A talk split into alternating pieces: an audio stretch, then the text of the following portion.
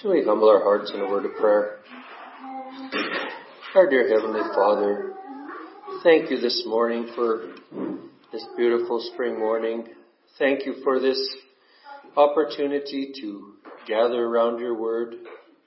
Thank you for that knowledge in our hearts that there is an importance to looking into your word, into fellowship.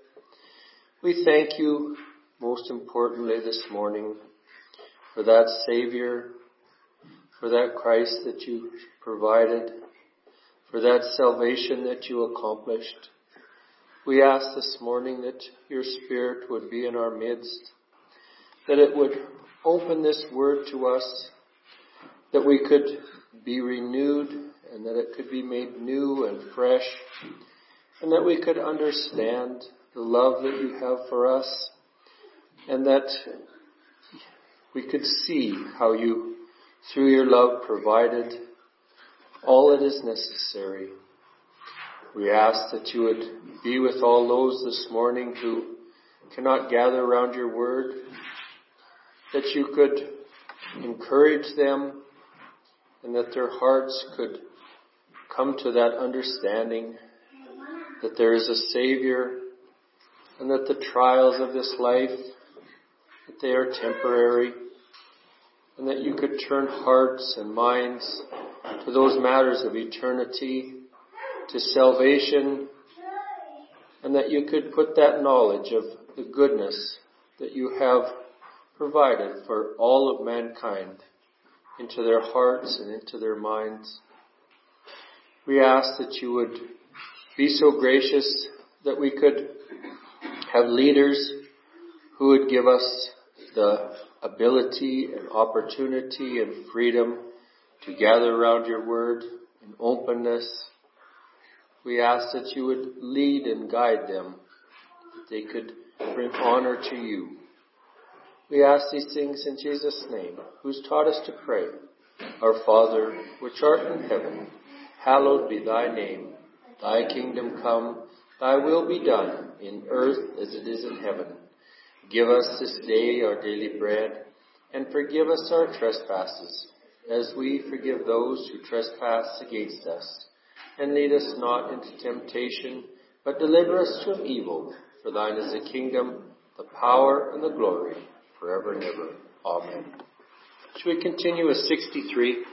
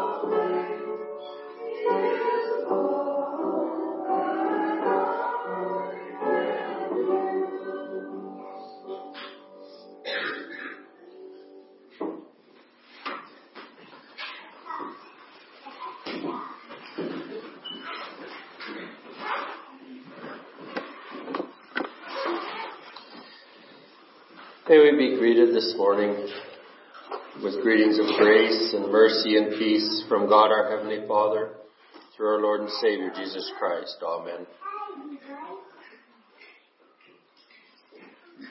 We understand that it's what we call Good Friday and it is the day that we know and remember when Christ was crucified this morning.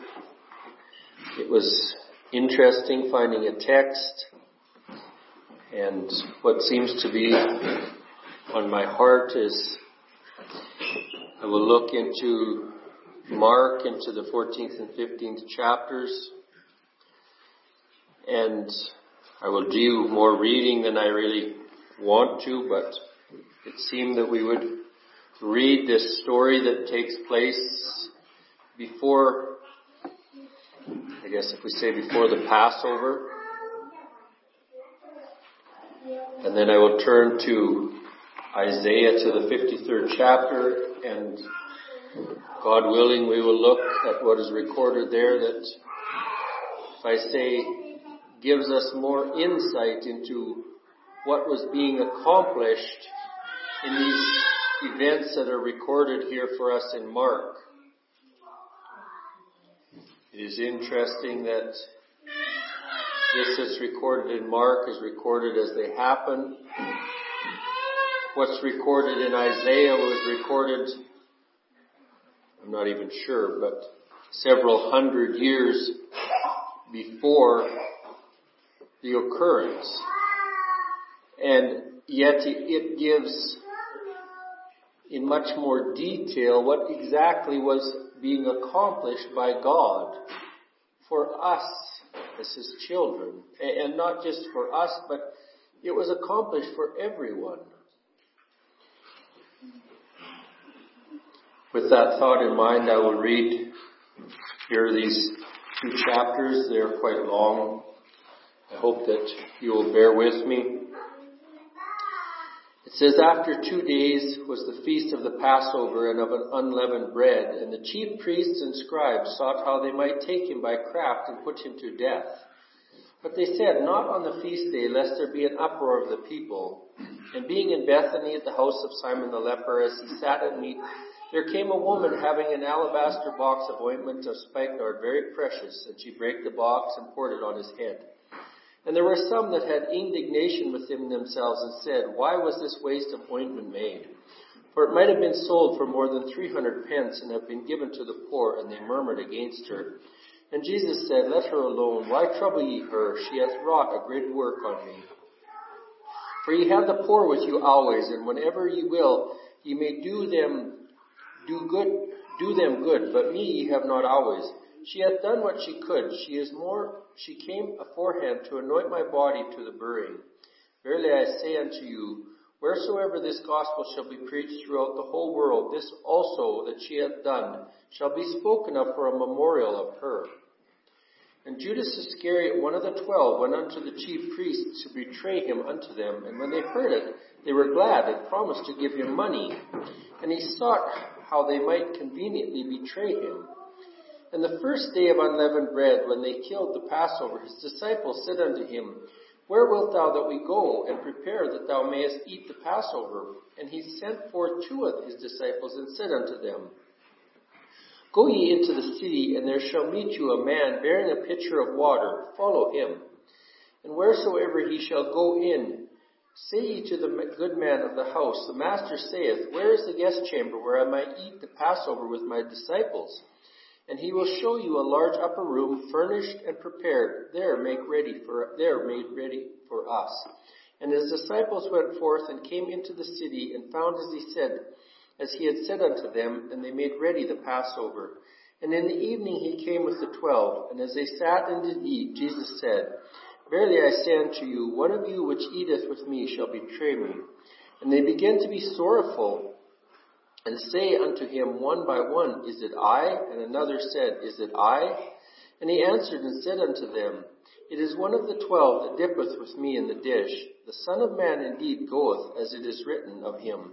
But woe to that man by whom the Son of Man is betrayed. Good work for that man if he had never been born. And as they did eat, Jesus took bread and blessed and brake it and gave it to them and said, Take, eat, this is my body. And he took the cup. And when he had given thanks, he gave it to them, and they all drank of it. And he said unto them, This is my blood of the New Testament, which is shed for many. Verily I say unto you, I will drink no more of the fruit of the vine until that day that I drink it in new in the kingdom of God. And when they had sung a hymn, they went out into the Mount of Olives, and Jesus said unto them, All ye shall be offended because of me this night, for it is written, I will smite the shepherd, and the sheep shall be scattered. But after that I am risen, I will go before you into Galilee. But Peter said unto him, Although all should be offended, yet will not I. And Jesus said unto him, Verily I say unto thee, that this day, even in this night, before the cock crow twice, thou shalt deny me thrice. But he spake the more vehemently, If I should die with thee, I will not deny thee in any wise. Likewise also, said they all. And they came to a place which was named Gethsemane, and he said to his disciples, Sit ye here while I shall pray. And he taketh with him Peter and James and John, and began to be sore amazed and to be very heavy. And he said unto them, My soul is exceeding sorrowful unto death. Tarry ye here and watch. And he went forward a little and fell on the ground and prayed, that it, if it were possible, the hour might pass from him. And he said, Abba, Father, all things are possible unto thee. Take away this cup from me. Nevertheless, not what I will, but what thou wilt. And he cometh and findeth them sleeping, and saith unto Peter, Simon, sleepest thou? Couldst not thou watch one hour? Watch and pray, lest ye enter into temptation. The spirit is truly is ready, but the flesh is weak. And again he went away and prayed and spake the same words. And when he returned, he found them asleep again, for their eyes were heavy. Neither wist they what to answer him. And he cometh a third time and saith unto them, Sleep on now and take your rest. It is enough. The hour is come. Behold, the Son of Man is betrayed into the hands of sinners. Rise up, let us go. Lo, he that betrayeth me is at hand. And immediately while he yet spake, there cometh Judas, one of the twelve, and with him a great multitude with swords and staves from the chief priests and scribes and elders. And he that betrayed him had given them a token, saying, Whomsoever I shall kiss, the same is he. Take him and lead him away safely. And as soon as he was come, he goeth straightway to him, and saith, Master, Master, and kissed him. And they laid their hands on him and took him. And one of them that stood by drew a sword and smote a servant of the high priest and cut off his ear. And Jesus answering and saith unto them, Are ye come out as against a thief with swords and staves to take me? I was daily with you in the temple teaching, and you took me not, that the scriptures might be fulfilled. And they all forsook him and fled. And there followed him a certain young man, having a linen cloth cast about his naked body. And the young man laid hold on him. And he left the linen cloth and fled from them naked. And they led Jesus away to the high priest, and with him were assembled the chief priests and elders and the scribes. And Peter followed him afar off, even unto the palace of the high priest, and he sat with the servants and warmed himself by the fire. And the chief priest and all the council sought for witness against Jesus, to put him to death, and found none. For many bare false witness against him, but their witness agreed not together. And there arose a certain and bare false witness against him, saying, We heard him say, I will destroy this temple that, it, that is made with hands, and within three days I will build another made without hands. And neither did their witness agree to, but neither did their witness agree together. And the high priest stood up in the midst and asked Jesus, saying, Answerest thou nothing? What is it which these witness against thee? But he held his peace and answered nothing. Again the high priest asked him and said, unto him, Art thou Christ, the Son of the Blessed? And Jesus said, I am. And ye shall see the Son of Man sitting on the right hand of power and coming in the clouds of heaven. Then the high priest rent his clothes and saith, What need we any further witnesses? Ye have heard the blasphemy. What think ye? And they all condemned him to be guilty of death. And some began to spit on him, and to cover his face, and to buffet him, and to say unto him, Prophesy. And the servants did strike him with the palms of their hands.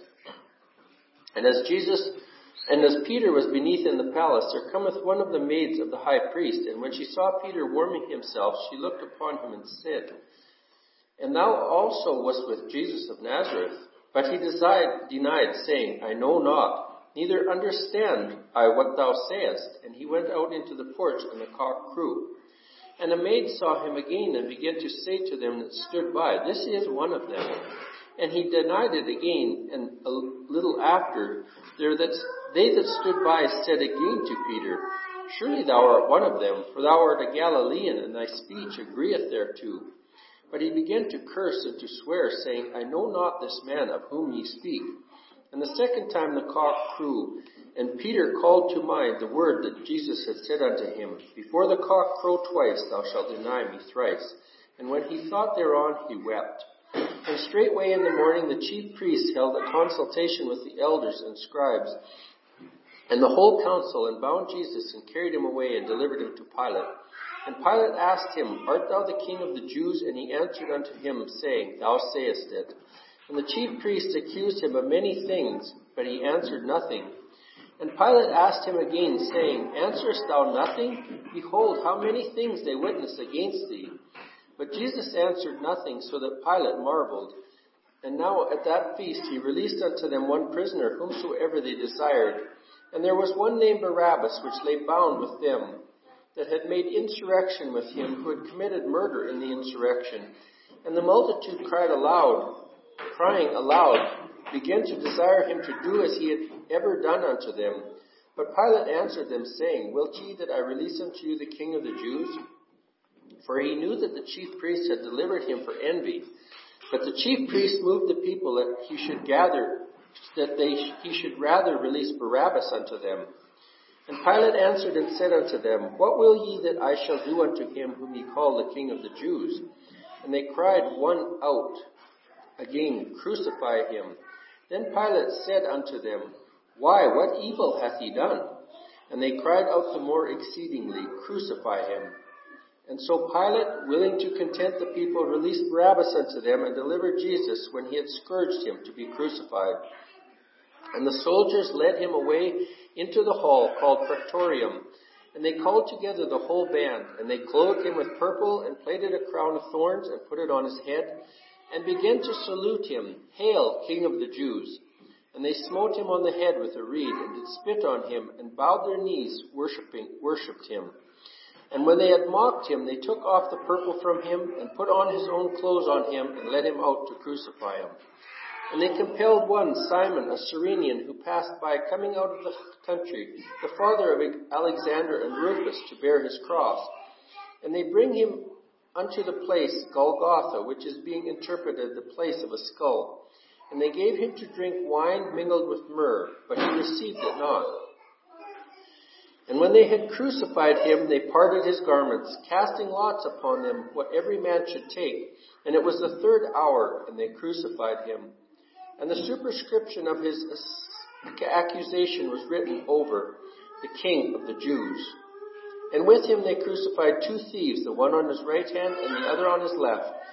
And the scripture was fulfilled which saith, And he was numbered with the transgressors. And they that passed by railed on him, wagging their heads and saying, Ah, thou destroyest the temple and buildest it in three days. Save thyself and come down from the cross. Likewise also the chief priests mocked, mocking said among themselves with the scribes, He saveth others, himself he cannot save. Let Christ the King of Israel descend now from the cross that we may see and believe. And they, and they that were crucified with him reviled him. And when the sixth hour was come, there was darkness over the whole land until the ninth hour. And at the ninth hour Jesus cried with a loud voice, saying, Eloi, Eloi, lama sabachthani, which is being interpreted, My God, my God, why hast thou forsaken me? And some of them that stood by when they heard it said, Behold, he calleth Elias. And one ran and filled a sponge full of vinegar and put it on a reed and gave him to drink, saying, Let alone, let us see whether Elias will come and take him down. And Jesus cried with a loud voice and gave up the ghost, and the veil of the temple was rent in twain from top to the bottom. And when the centurion which stood over against him saw that, he so cried out and gave up the ghost and said, Truly this man was the Son of God. There were also women looking on afar off, among whom was Mary Magdalene, and Mary the mother of James the Less, and of Josias and Salome who also, when he was in Galilee, followed him and ministered unto him, and many other women which came up with him unto Jerusalem. And now when the even was come, because it was the preparation, that is the day before the Sabbath, Joseph of Arimathea, an honest, honorable counselor, which also waited for the kingdom of God, came and went in boldly unto Pilate and craved the body of Jesus. And Pilate marveled if he were already dead. And calling unto him the centurion, he asked him whether he had been any while dead. And when he knew it of the centurion, he gave the body to Joseph. And he bought fine linen and took him down and wrapped him in the linen and laid him in the sepulchre which was hewn out of the rock and rolled a stone unto the door of the sepulchre. And Mary Magdalene and Mary the mother of Josias beheld where he was laid. There we have the account of what happened that we are, if I say, commemorating today. And we could take that, and I'm sure we could probably take different portions of that scripture, and if we looked into it, we could have many, perhaps a year of, of sermons about all is in there. And I would hope that all of us would take occasions to just read those things. And even if some of it we would hope and pray that God would open it, that the Spirit would open those things to our hearts. And yet it is even good to remember what it was that occurred at Easter that we commemorate, even the natural things. And then as I said when I started, we will turn to Isaiah and we will look into these things because as I'm sure all of us understand that there was a lot more that was going on and we can thank God that there was a lot more going on that wasn't visible necessarily to the natural eye, and that was not something that probably many of the people did not even understand. And even the disciples, even though Jesus had laid out for them, they didn't necessarily understand what was God was accomplishing. We'll turn and basically I'll read the 53rd chapter of Isaiah, but I'll read the last three verses of the 52nd chapter also. Behold, my servant shall deal prudently. He shall be exalted and extolled and be very high. As many were astonied at thee, his visage was so marred, more than any man, and his form more than the sons of men. So shall he sprinkle many nations, and kings shall shut their mouths at him.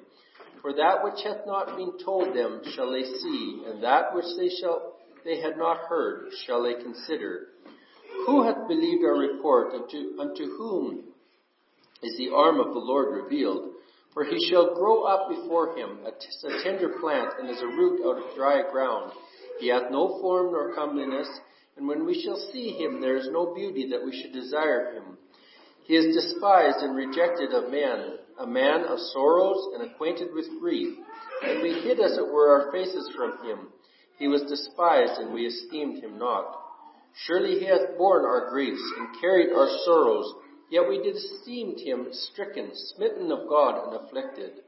But he was wounded for our transgressions, he was bruised for our iniquities. The chastisement of our peace was upon him, and with his stripes we are healed.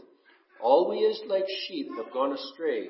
We have turned every one to his own way, and the Lord hath laid on him the iniquity of us all. He was oppressed and he was afflicted, yet he opened not his mouth. He was brought as a lamb to the slaughter, and as a sheep before her shearers is dumb, so he opened not his mouth. He was taken from prison and from judgment, and who shall declare his generation?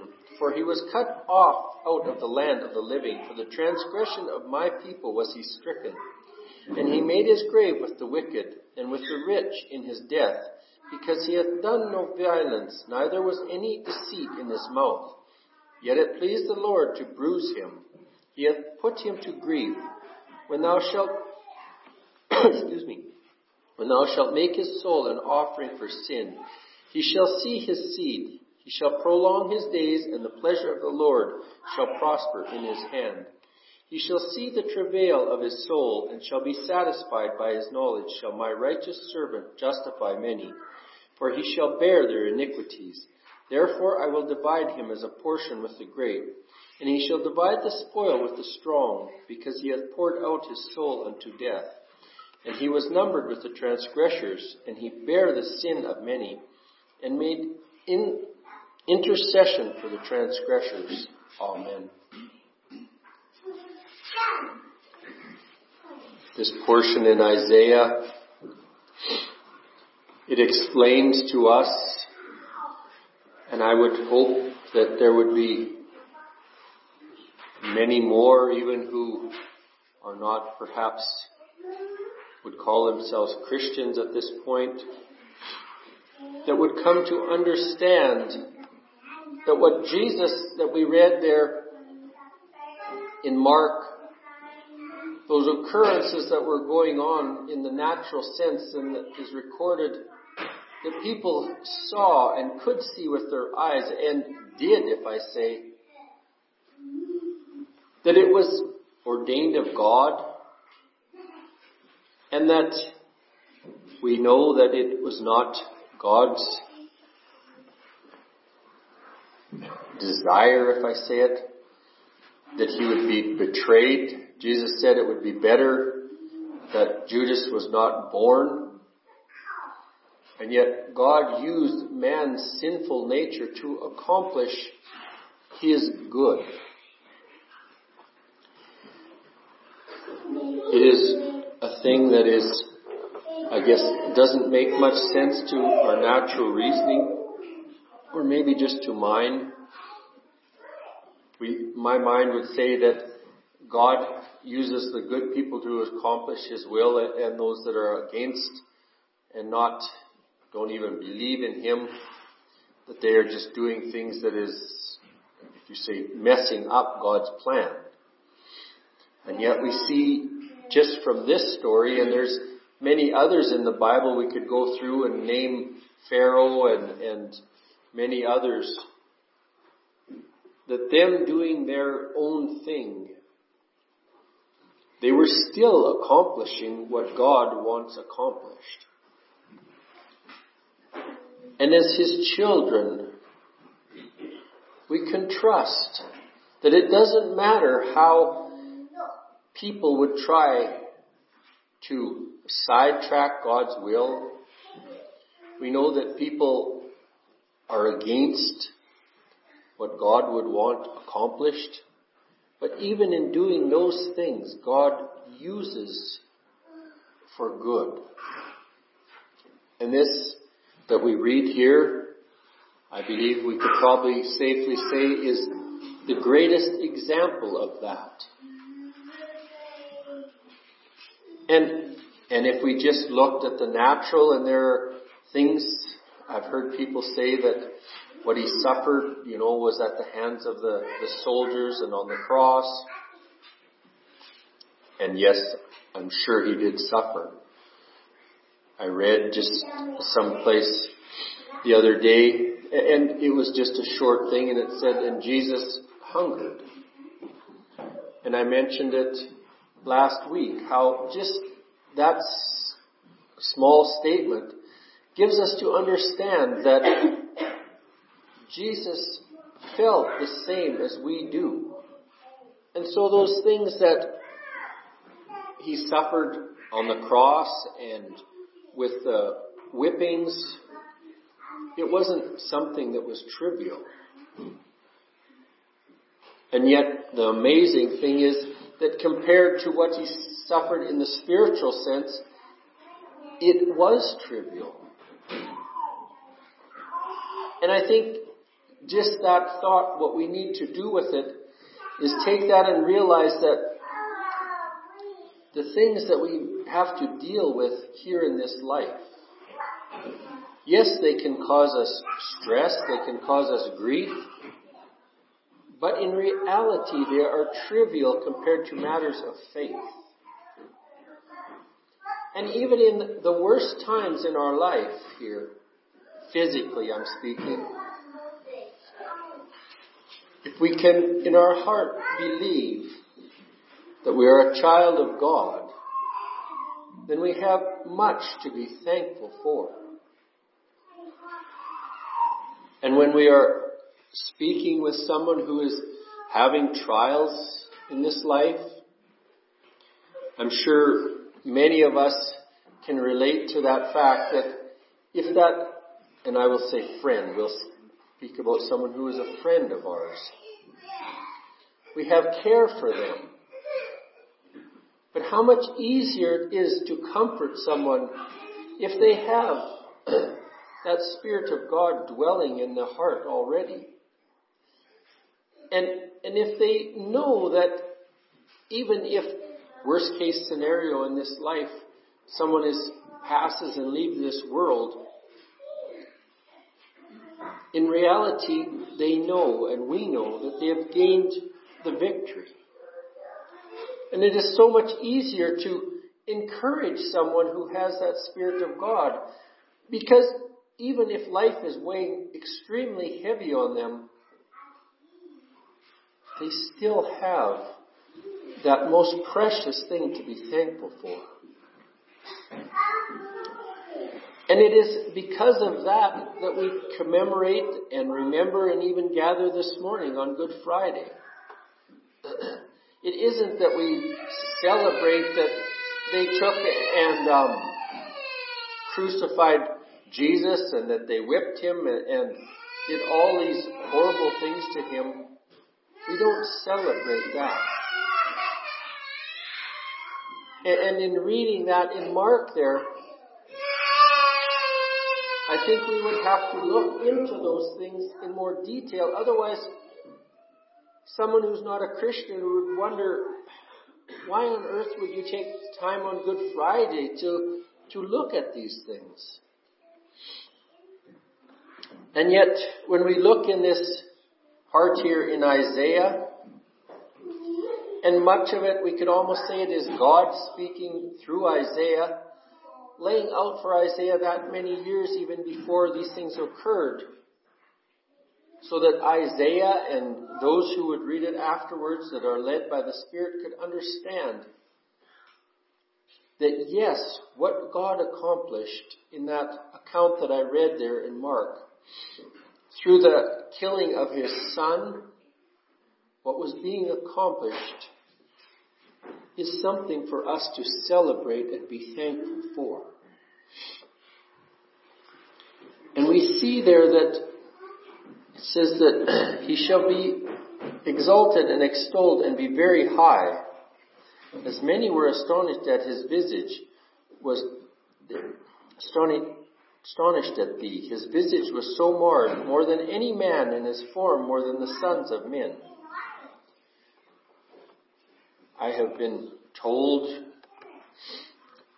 and from sources that I would say are good, that in reality, being crucified is one of the most horrible deaths that a person can have.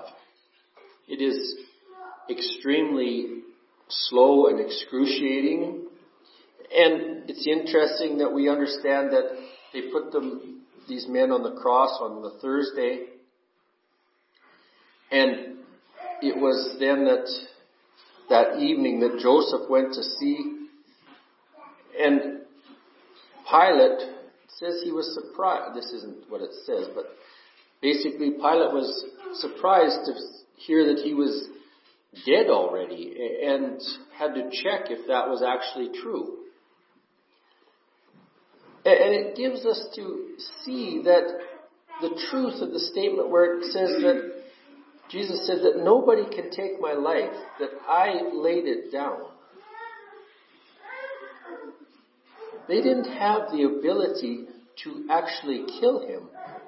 He gave up his life of his own accord. And he did it for you and for me. and it says that he was marred more than any man. He died a horrible natural death. And yet, it that he sprinkled many nations. We speak often of the sprinkling of the blood of Christ, that it covers the sin.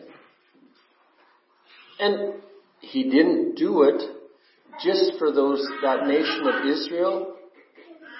He did it for, as it says here, many nations. It is for us also. and we can trust that.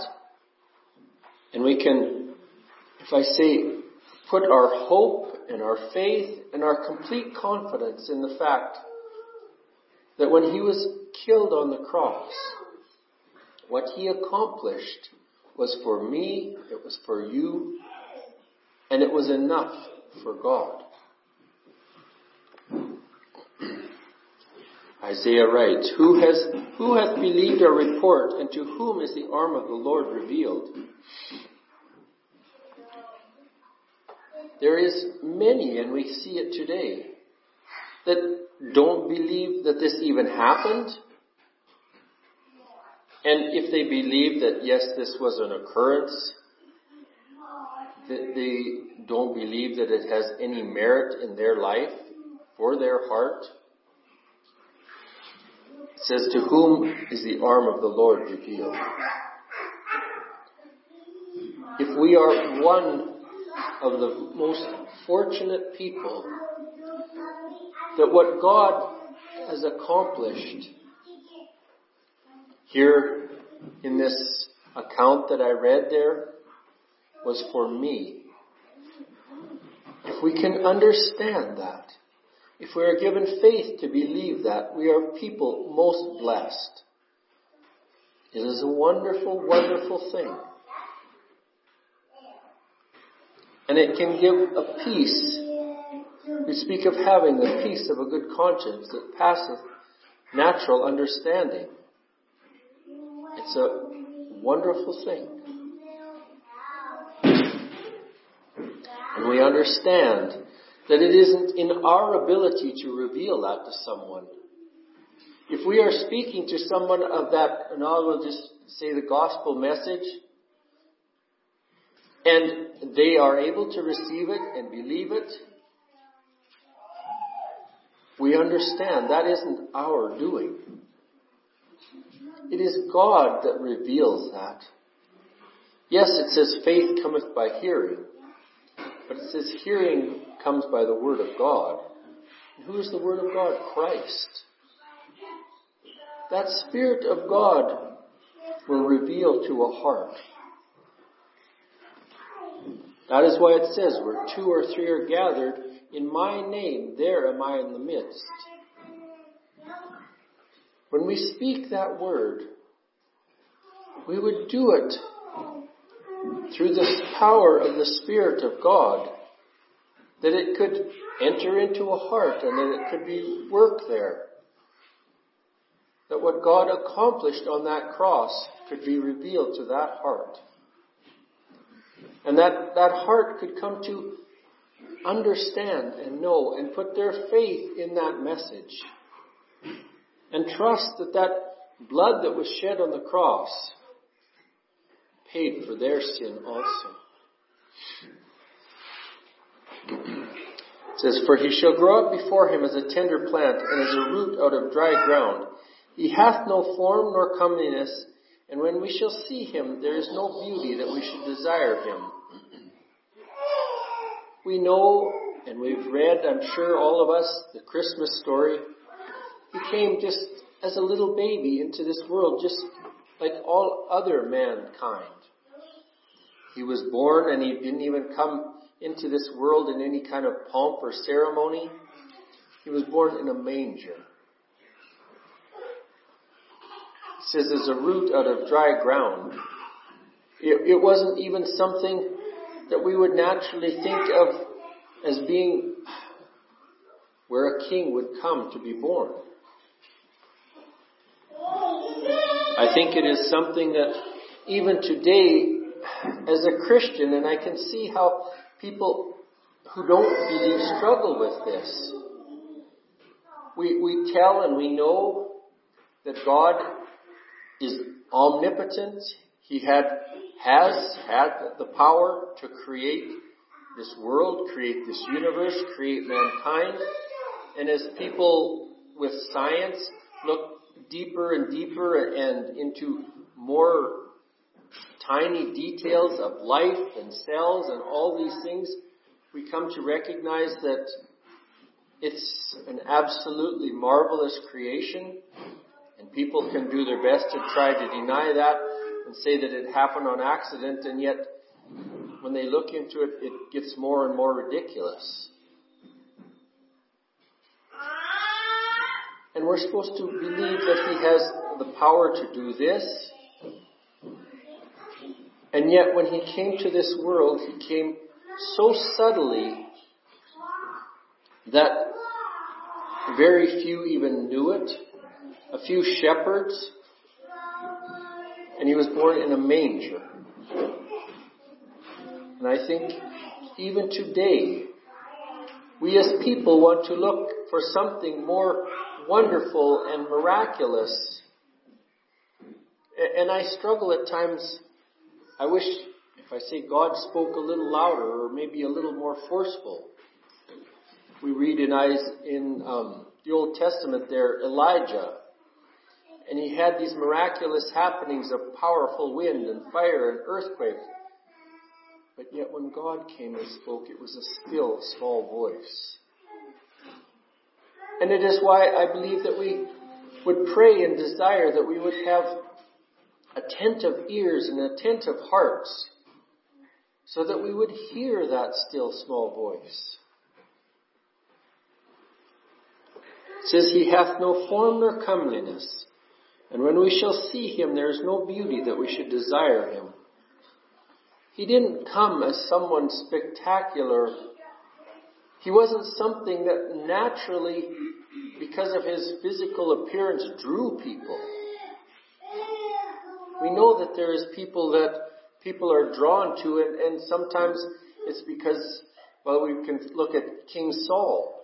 It says that he was a goodly man and stood a head and shoulders above most of the other people, and he was someone that just naturally people looked up to. That isn't how Jesus was. And I don't think that there is anything in living faith that appeals to flesh even today. And it is why I am troubled at some of these, if I say churches, that they want to draw people using things that appeal to the flesh. It doesn't appear from what this says here and from what we have read in the Bible that that's how Jesus worked. And I don't think he's changed how he works. It says God the same yesterday, today, and forever. Jesus isn't interested in appealing to our natural flesh. He's interested in the heart and the soul. Those portions that are undying that aren't going to end when life ends here in this world that will carry on forever. And then we find a miraculous thing that happens. When the Spirit starts working in a heart, all of a sudden there is something that is very appealing and very drawing about that Christ child. And even today, there's something that is very appealing and very drawing of that message of what is accomplished for our hearts and for our undying portion. It isn't something that we find great joy in someone being crucified. But as Christians, we understand what was being accomplished. And I would hope that that would bring joy to our heart. Because our salvation was being accomplished. We see here how he is, if I say, how he was received by human nature. It says he is despised and rejected of men, a man of sorrows and acquainted with grief, and we hid as it were our faces from him. He was despised and we esteemed him not. I guess this tells us a number of things. One, says he was a man acquainted with grief. He was a man of sorrows. He understands the troubles that we have, the things in our life that cause us grief and sorrow. Whether it's occurrences or just having to deal with our own human nature. Jesus knows those things. And he's there at the right hand of God, as it says, making intercession for us. Caring for us in the most intimate detail. And that is often, I think, the problem of what we have is we as people, we look in the here and now and, and think, well, this would be the best that this would happen. I'm sure those disciples sitting there or being there when he was taken and taken and put on trial and scourged and then ultimately crucified, that did not appear in any way the best thing that should have happened. It looked completely counterproductive to what they thought was going to happen. They were looking for him to set up his kingdom. They were looking with their natural eyes. And I think too often we today, we look at things and we think, well, this is what will be, would be best. And then God does something else and it seems completely counterproductive to what it is that we would want to accomplish or what we would think best. And yet we have the benefit of time and history to see that he rose again from the dead and our salvation was accomplished.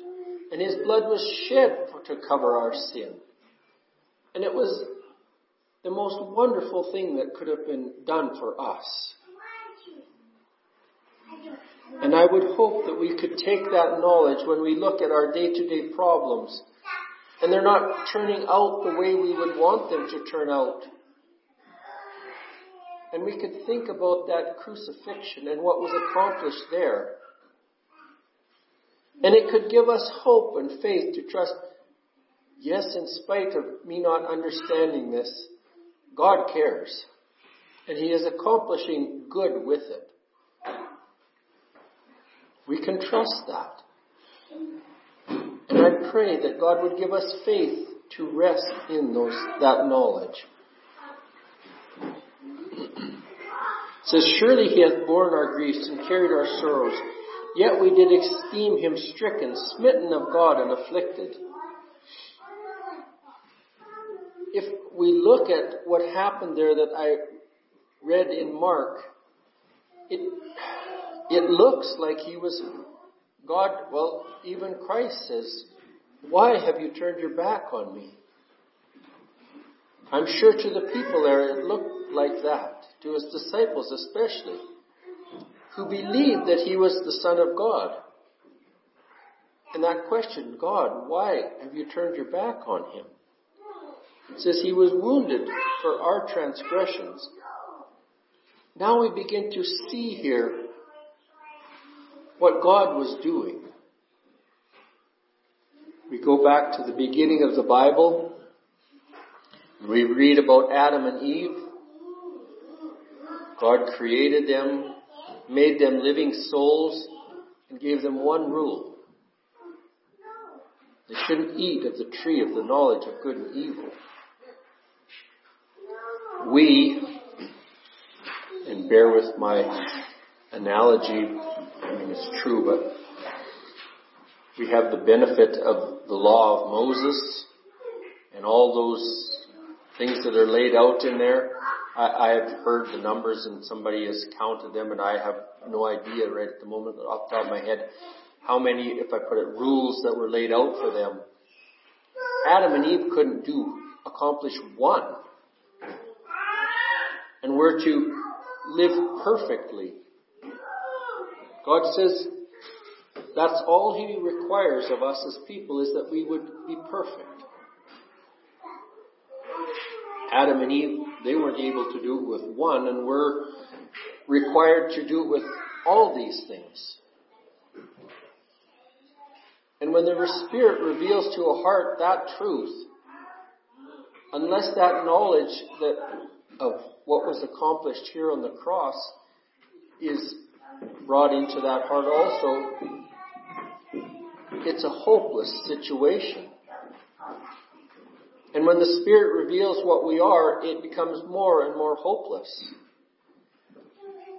And it is why we as Christians are encouraged to, sh- encouraged to share the gospel message, the good news of what Christ accomplished.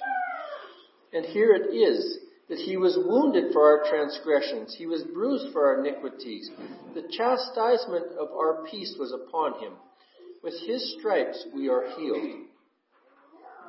That is what was being accomplished there when those soldiers scourged him. When he was wounded and hung on the cross, it was because he became sin for us. He took our punishment. It is a marvelous thing in reality. We can look at all the religions in the world.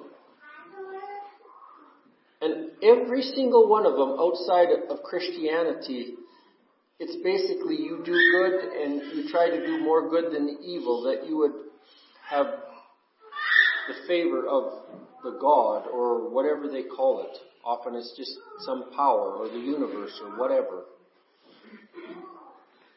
We sitting here this morning have that privilege of reading this here and knowing that yes, we have a God that requires perfection. Yes, we fall far short of it. But in spite of that, He loves us so much that He sent His Son to walk and do all those things perfectly, then take our sin on Himself and pay for it with His life. It says that He was the firstborn from the dead. And even that statement, I think, is something that we need to look carefully at. We know that Jesus brought Lazarus back to life. We can go in the Old Testament, and I think of the story of even the man that they threw in on top of Elisha's bones, and when he touched those bones, he came back to life. What is it speaking about when Christ says he came back he was the firstborn from the dead. It is something that is beyond my natural reasoning, but he took the death, that spiritual death that was ours to die because we are so sinful. And he took that on himself. But because he was perfect, it says death and hell could not hold him. And we will look into that even Sunday when we read God willing. That he rose from the dead. And all these things that he suffered, it said that we could be healed. He did it for us. Those things that happened, they were not pretty, they were not wonderful, but spiritually what was happening for us was miraculous and wonderful. And the amazing thing is, says here, we, all we like sheep have gone astray. And we have turned everyone to his own ways. And the Lord hath laid, hath laid on him the iniquity of us all. We were sinners by birth. The sin that Adam and Eve fell into came upon us just because we were born people. And it did that to everyone. It says, all we like sheep have gone astray. I've had a little bit of dealings with sheep and they're amazing creatures. I've seen a video of them jumping to their death and they just kept going one after another. And we read those things and if we've dealt with them, they can be extremely frustrating and helpless creatures. And yet the Bible very, if I say correctly, likens us to sheep. It's not a very underogatory likeness, but it's how we are. And me thinking about it, it gives me a slight glimpse of the why we are needed to be taught patience and why patience is encouraged in us. Dealing with other animals that aren't as bad as sheep, I can get frustrated and angry at them very quickly, and sheep are even worse. And yet we have a God who deals patiently with us. Yes, it tells us that his patience runs out, and it is something that his wrath and judgment is something that we need to be aware of and not, I guess, do things that we would make him angry. But in reality, he is extremely patient with us and loving and even what we read today gives us to understand how loving He is. He put all these things that we deserved on His Son, that we could be free, that we could claim His righteousness for ourselves,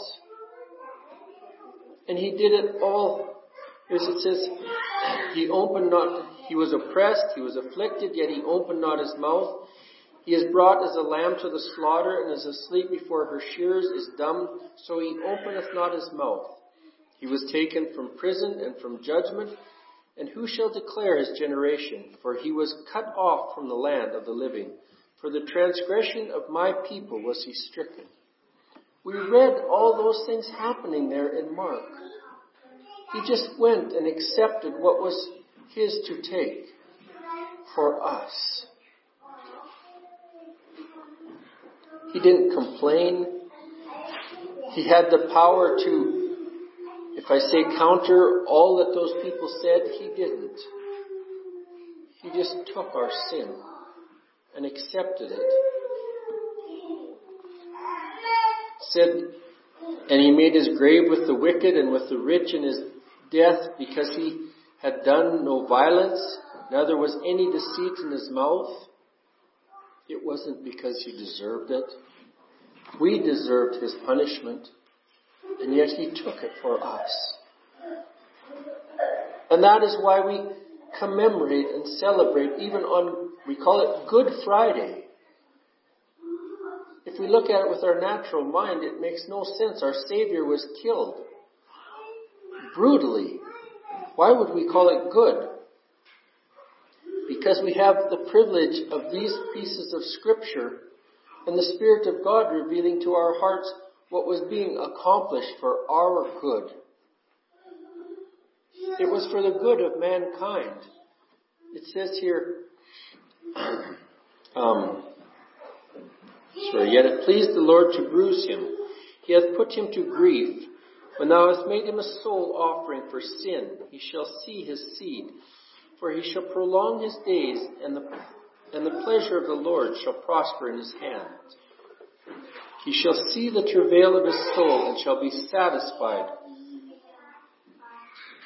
God was satisfied with the sacrifice that Christ was.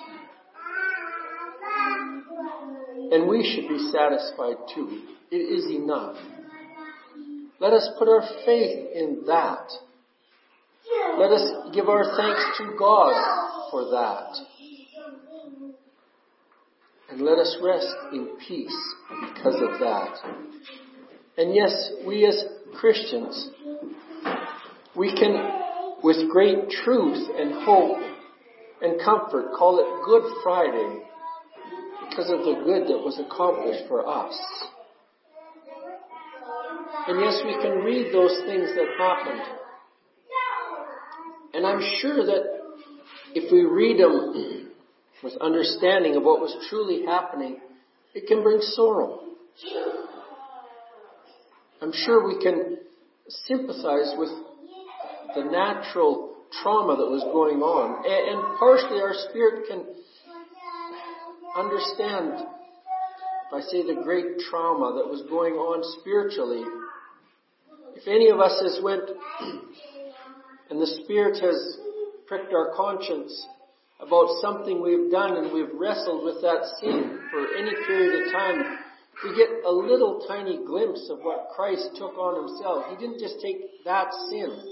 He took all the sins that I have done and that you have done and that everyone has done from Adam to the end of time. He took all that and paid for it that we could be free of that, that we can walk freely and have light hearts. What a message. I would pray that God would give us that we could share that with others. The devil would want to squelch it and quiet it with, from his perspective, good reason. But we as people, as Christians, if we have an opportunity, I would pray that God would give us hearts that would be quick to share that message of what Christ and what God has done for me. It says, Therefore will I divide him a portion with the great, and he shall divide the spoil with the strong because he hath poured out his soul unto death, and he was numbered with the transgressors, and he bare the sin of many, and made intercession for the transgressors. And just those couple sentences, we see what was being accomplished in that whole occurrence that I read there in, in Mark. He was numbered with those transgressors and He took our sin that we could be free. Says He made, made intercession for the transgressors. We are the transgressors. If we are human beings, we are the transgressors. Christ has paid for that. Glory be to God. May He add His blessing. In Jesus' name, Amen. Shall we humble our hearts and receive the benediction? May the Lord bless thee and keep thee. May the Lord make his face to shine upon thee and be gracious unto thee. May the Lord lift up his countenance upon thee and give thee peace. In the name of the Father, and of the Son, and of the Holy Ghost. Amen. There will be service Sunday morning at 10.30 also. And I think we can just leave the chairs and books. We don't need to put anything away.